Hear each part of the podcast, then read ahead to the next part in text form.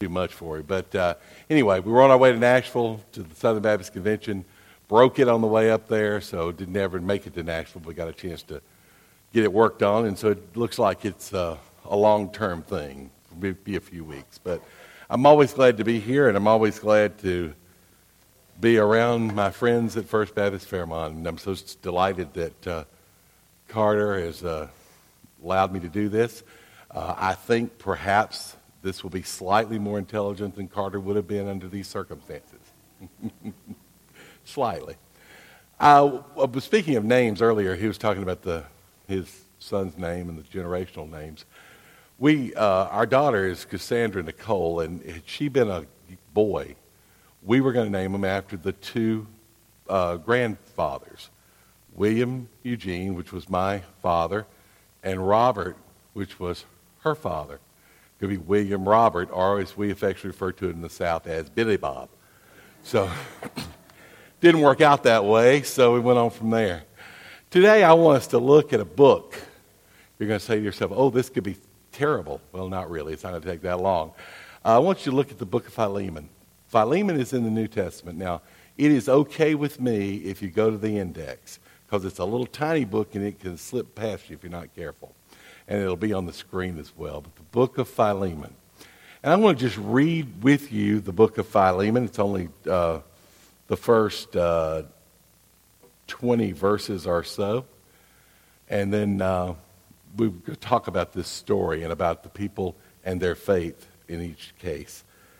Philemon says, uh, Paul, a prisoner of Christ Jesus, and Timothy, our brother, to Philemon, our dear friend and co worker, to Apphia, our sister, and Archippus, our fellow soldier, and to the church that meets in your home. Grace to you and peace from God our Father and the Lord Jesus Christ. I, w- I always thank my God when I mention you in my prayers because I hear of your love and faith towards the Lord Jesus and towards all of his saints.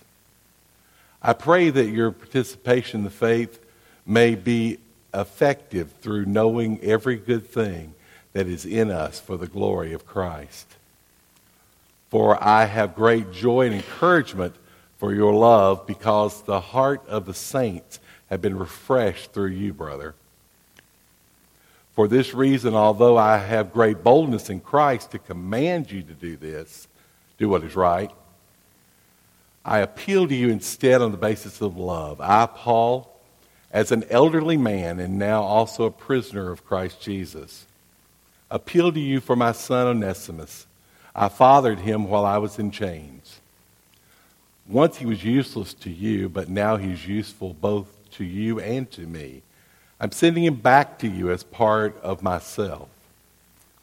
I wanted to keep him with me so that my imprisonment for the gospel might serve me, um, uh, he might serve me in your place. But I didn't want to do anything without your consent so that good deed might not be out of obligation, but out of your own free will. For perhaps this is why he was separated from you for a brief time so that you might get him back permanently. No longer as a slave, but more than a slave, a dearly beloved brother. He's essentially, excuse me, is especially so to me, but even more to you, both in the flesh and in the Lord. So if you consider me a partner, accept him as you would me. And if he's wronged you in any way or owes you anything, charge it to my account. I, Paul, write this with my own hand. I will repay, not to mention to you that you owe me even your own self. Yes, brother, may I have joy from you in the Lord. Refresh my heart in Christ. This is a pretty simple book, but it has some interesting challenges in it. The first part of this book basically is Paul addressing uh, a church leader in the area of Colossae. Now, Colossae is about 1,300 miles from Rome, and that's going to become important in just a second. So, Paul is writing from his Roman prison. He's writing to Philemon, who is, is a, a church planter, in essence, a leader of his church in Colossae. So he's trying to get information to him. At 1,300 miles, it would have taken several months for anything to have gotten from one place to another. That's also an important thing to remember in this story.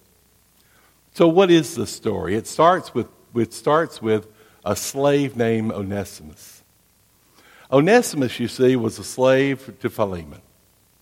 Now, one of the things about the first century is that slavery was quite common, but it was, it was more common from areas in which uh, areas had been captured, for example, uh, by Rome. So oftentimes they were placed in slavery. Slavery was a, was a common practice, and it wasn't seen as an unusual practice. But the person was indeed a slave, and as a result, they had to stay and do what their masters said that they should do. Well, Onesimus was a slave to Philemon. But at some point during the process, Onesimus said, I no longer want to be a, a slave. So I'll escape. And where does he escape to? He escapes to Rome. Why would he go to Rome? Well, you know, it's Rome. A lot of stuff going on in Rome. And at one point in the first century, it was estimated that 500,000 slaves who had run away from their masters, various parts of the, of the uh, region, had come to Rome. As a matter of fact, one of the, the most every freed slave, even if they were freed by their masters, came to Rome, looking for employment, looking for a place to belong, and that was the kind of the common thing. As a matter of fact, in the first century, there was a law, a Roman decree. If you were going to free your slaves, you could only free a third of them every year because there were so many slaves that were coming in. You can imagine the economic struggles that would be happening in a city with all of these people who just showed up. So that's what Onesimus did. Onesimus said, I've had enough of Philemon. I'm going to go to Rome. And he went to Rome. And while he was in Rome, he happened to run into Paul. Now, I'm not sure how he ran into Paul, and the scripture doesn't tell us how he ran into Paul. But one thing the scripture does tell us is that Paul led Onesimus to faith in Jesus Christ. Led him to, led him to the Lord. So, when he, after he led him to the Lord, Onesimus became very useful and helpful to Paul. One of the challenges in the first century in the Roman world was that if you were in prison, uh, the whole thing about eating, that was your responsibility to figure out how that worked. They weren't going to feed you. They weren't going to take care of you in that way. Also, people would often have assistants and people who would come, bring them food, keep them healthy, et cetera, et cetera, et cetera. And so that's where what Onesimus became to Paul. Timothy was also there, so he too was making sure that Paul was cared for. So, with that as the background, something very unusual happens again. Paul says to Onesimus, You need to return to Philemon. Now, there's probably some great King James language as to what Onesimus' first reaction was. But in the South, he would say something like, Say what? You want me to go back to the guy who enslaved me? I mean, Paul, I know it's been a rough time in the prison here, but have you lost your rocker? I'm not, I don't want to go back. So, Paul says, must have said, you've got to go back. Because I can't imagine it was an idea that, that really rang forth with enthusiasm when it, when it was mentioned. I just don't think that would have happened because who wants to be, go back? First of all, who wants to travel 1,300 miles by foot and then go back to where you're being a slave? So, what does Paul do? Paul writes a letter to Philemon. Now, Paul, at this point, is being very, very presumptive. I don't know. Have you ever had a friend who was presumptive? Maybe it's a close friend. Maybe it's a friend that you know very well. Y'all have been to the, together through a lot of things, and they're very close to you. And they know that if they ask something of you, that you would do it. because that's how close the friendship is. Well, Paul thinks that about Philemon. So he writes this letter to, to, to tell Philemon that he should accept Onesimus. Now, here's a point that's very important. Paul could have just said, accept Onesimus. Just do it. Paul had that much right because of the structure of, of the first century church. Paul was a very big deal. He was a, the apostles were very big deals. When it came to the church, they were seen as the ultimate leaders of the church. So Paul could have just turned and said to uh, Philemon, Look, take him back. Take him back. Because I told you to. You ever done something because somebody told you to do it? Yep. Anybody was a kid once? Maybe uh, maybe married now, something like that. So, you know, so you, were, you did something because you were told to do it. It was not something that you decided was a great idea. You were just issued an, a, a directive. And Paul knew that he could do that with Philemon. He knew he could do that. He could just say, Philemon, you're going to take him back because I, Paul, said so. It was a presumption on the friendship, but it was a presumption that Paul knew he could get away with. He understood the dynamic and knew he could get away with it. But Paul didn't do it that way. Paul instead said to Onesimus, uh, Go back to Philemon. And I'll write you a letter to explain what's going on to Philemon. Because if you just pop up, it could be not really pleasant for you. So he does. He writes this letter. But notice in the first part of the letter, Paul's conversation about where he is and who he is. Paul is saying, I am where I am. I'm a prisoner of Christ Jesus. I'm a prisoner of Christ Jesus. He was being held because of the preaching that he was doing, the teaching he was doing. He was being held because he was a problem. Now, the New Testament doesn't go into great details of all this, but if we read through histories, we know that the, that the uh, church, early church, was very disruptive to everything that was going on around it. You know, there's the phrase in Acts where it says, they have turned the world upside down.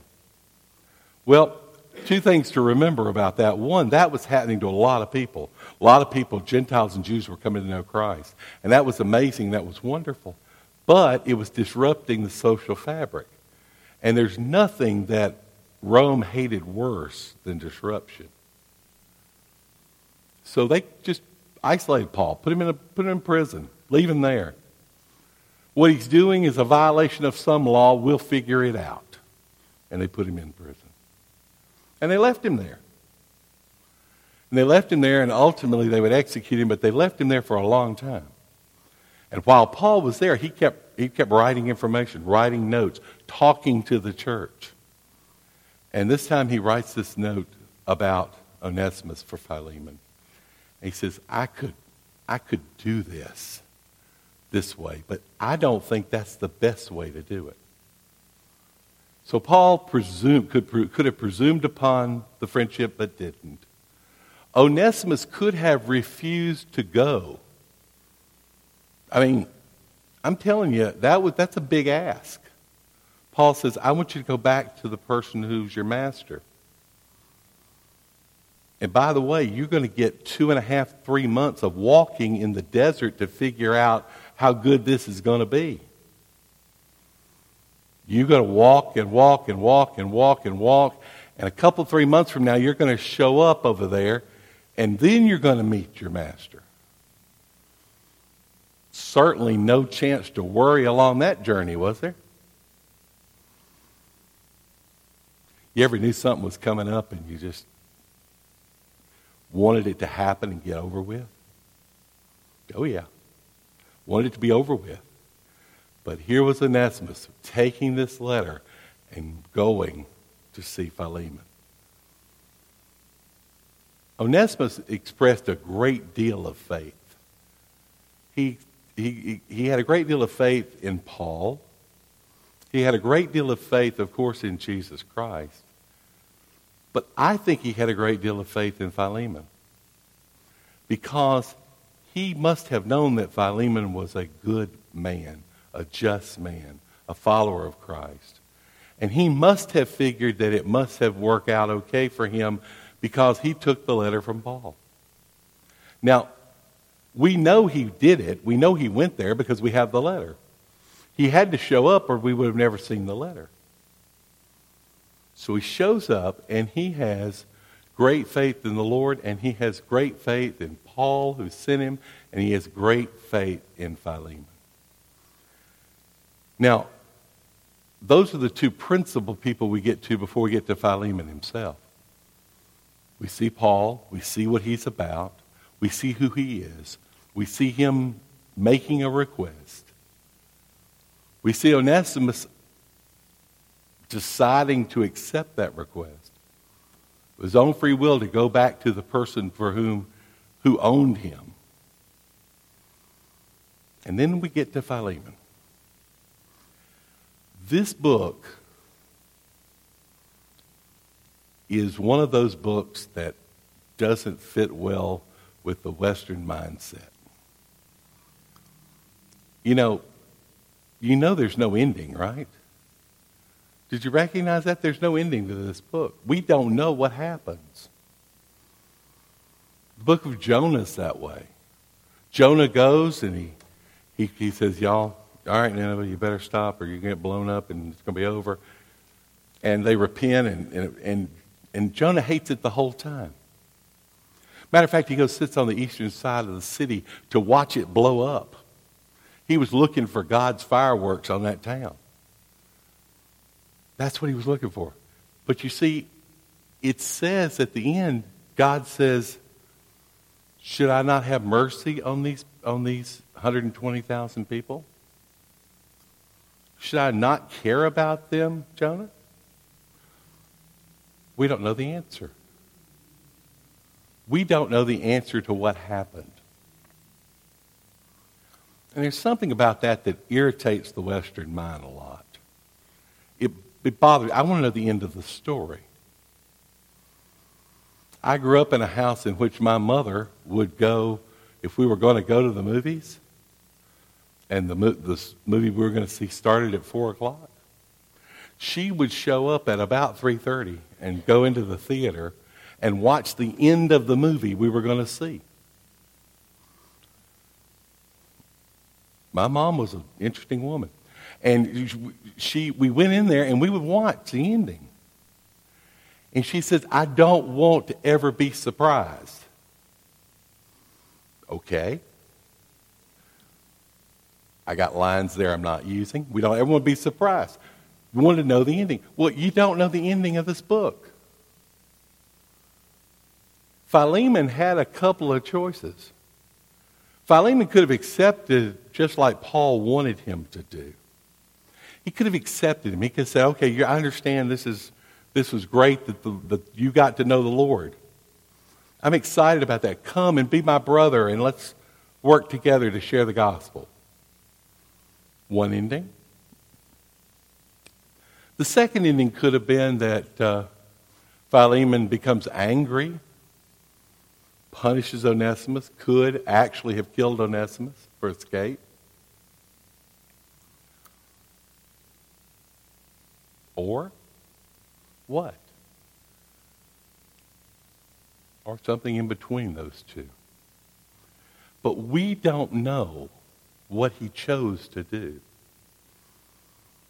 We assume we understand. It's kind of like at the end of Jonah. We assume that we know what they're doing, what he, what he does. We assume Jonah never does figure it out. And we assume that Philemon does. But we don't have that for a certainty. And here's the thing about a relationship with Jesus Christ. Other than the relationship we have with Him in our life, there are no certainties.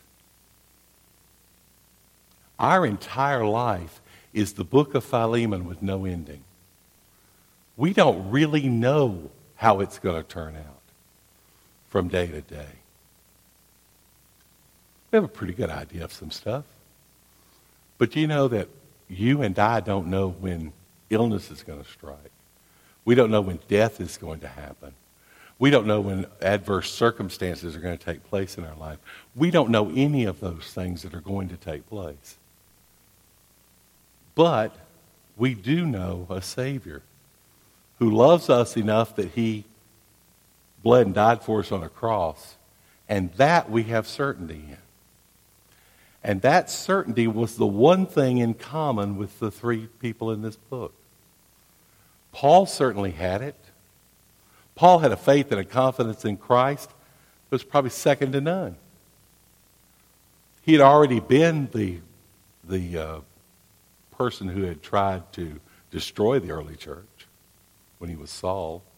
He had the, the Damascus Road experience and he realized the errors of his ways and he came to know Christ. And then he became the great evangelist that he was.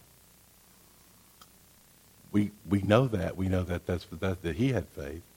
We know Onesimus had faith because we understand what Paul is trying to say to Onesimus. He's trying to say, you go and have confidence in the Lord. So Onesimus not only believed in Christ, but had enough faith and confidence in Christ that he was willing to chance something, to take something that was not a sure thing. And then Philemon, we know he know the, knew the Lord. He was a leader in the church, but we don't know how he responded. You know, that is the church of Jesus Christ. We are in all of those camps almost, almost simultaneously. We have a faith in the Lord Jesus. We know who he is. We've accepted him. We have a faith that, that lets us continue day by day. That's one thing. That's, we do have that. But you know also, we have a life that's full of uncertainty. Everything is uncertain. You don't have the assurance that you're going to make lunch today. None of us do. We don't know what is going to happen tomorrow. I mean, who would have imagined a year ago, February, that we'd have a worldwide pandemic?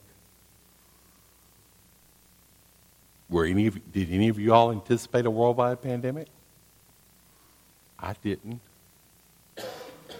I didn't. I didn't think that was going to happen, but it did. And then we had to know how to respond. We don't know the future. We have no idea what's going to happen next. And all of this relates to the church in this way. Here we are sitting in this building right now. Most of us, I assume, know Jesus Christ as Savior and Lord. I hope so. If you don't know Him as Savior and Lord, today's the day to take care of that problem. We're all sitting around here, and we, we know that. But have we been willing to take a risk that Onesimus was willing to well, you know, no, there's no slavery. None of that's happening. We don't, we don't take that risk. I'll tell you what, we have to take a risk that's just as big. It's the risk of being the church of Jesus Christ in this community. That's a, that's a risk. Because you know what could happen? We could be rejected. We could have our, our message turned off by the world. We could. But if we're going to act like Onesimus did, we have to at least go in faith. The church is, is, is at an Onesimus point. There's something that needs to be done that's not easy. It's going to be challenging. It won't be simple. Taking the message of Jesus Christ to a community that needs to hear it is not easy. It's not easy. But here's the problem It has to be done. Because you see, back at the very beginning of this, Paul was stating who he was. And if we say, as First Baptist Church Fairmont, if we say that Fairmont First Baptist Church is going to do what, it, what God's called us to do, it's very simple what God's called us to do. We're to go, therefore, and teach all nations. Now, here's the problem. We think the go means we give money to Lottie Moon and we send international missionaries, and that's certainly part of it. But go means we have to go. The verb goes means as you are going. As you live your life, be sharing the message of Christ. What would happen if all of a sudden today we each left this room with the faith of Onesimus, willing to face the challenge, whatever it might be, willing to, willing to struggle against powers and principalities, whoever they may be, all for the purpose of sharing Christ with others. What happens if we do that? It would be like, kind of like they said in Acts. We'll turn the world upside down. You want to turn Fairmont upside down? I think it needs to be turned upside down. You want to turn Robeson County upside down? I believe it needs to be turned upside down. Do you want to touch the lives of the 60 some odd percent of people who do not have a relationship with Jesus Christ within five miles of this church? Some of you have been here all your life. Some of you are as old as me and older. And you may not even recognize the fact that there are so many people who don't know Christ. Maybe you have just been seeing it so long and so often, kind of drifts past you. But as you get in the car today and you go home, think about the fact that every other house, at least, that you encounter doesn't have a relationship with Jesus Christ. They don't. They don't. A lot of them don't even have any indication of where they would turn for help if they needed a church. You know, one of the saddest things that happens to me occasionally, it's probably happened to Carter, and if it hasn't, it will. You get a call from a funeral home. And the funeral home says, Look, we've got this person, names the person, and they passed away. And they've got, you know, a wife, couple of kids, whatever, but they have no church. They have no, nobody to, to do the funeral for them. Could you come over as a favor to the funeral home and do a service for this person? See, I believe that if you weren't a Christian, you need to be a part of a people of God because you don't know when you're going to need them. And they don't know when they're going to need you. But we need to have the faith of Onesimus. We need to step out. We need to do that which God has called us to do. And the other thing I would say as we get to a close is that you already know what to do. One of the things that happens a lot of times is, well, you know, we would do X, Y, and Z, but we don't know how to do it. Yes, you do. Yes, you do. You've been sitting in this church for a long time. You've heard the message of God preached to you a long time. You know what to do. You know how to give a testimony to somebody you meet. What was your life like before Christ? How did you meet Christ? What's your life after Christ? Hello, that's it. That's the whole shooting match right there. That's how we do it. Question is do we want to do it? Are we willing to be Onesimus and do the hard thing because the Lord's called us to do it? I mentioned earlier, if you don't know Jesus Christ as your Savior and Lord, you need to do that today. It doesn't need to, to go another moment. Carter's going to be in the front in just a minute, and if you need to respond by that, you do that right now. If you're sitting around and you're saying to yourself, wow, uh, I, li- I like these people, I don't like the guest speaker, but I like these people, then, then, and I want to become a part of it, well, come on up here. Carter will be glad to help you understand what you need to do to become part of this congregation. Or maybe you just need a recommitment of yourself to the task, having the faith of Onesimus in essence. Whatever it is that God's calling you to do, I encourage you to, to do it as we stand and pray, and then you come forward.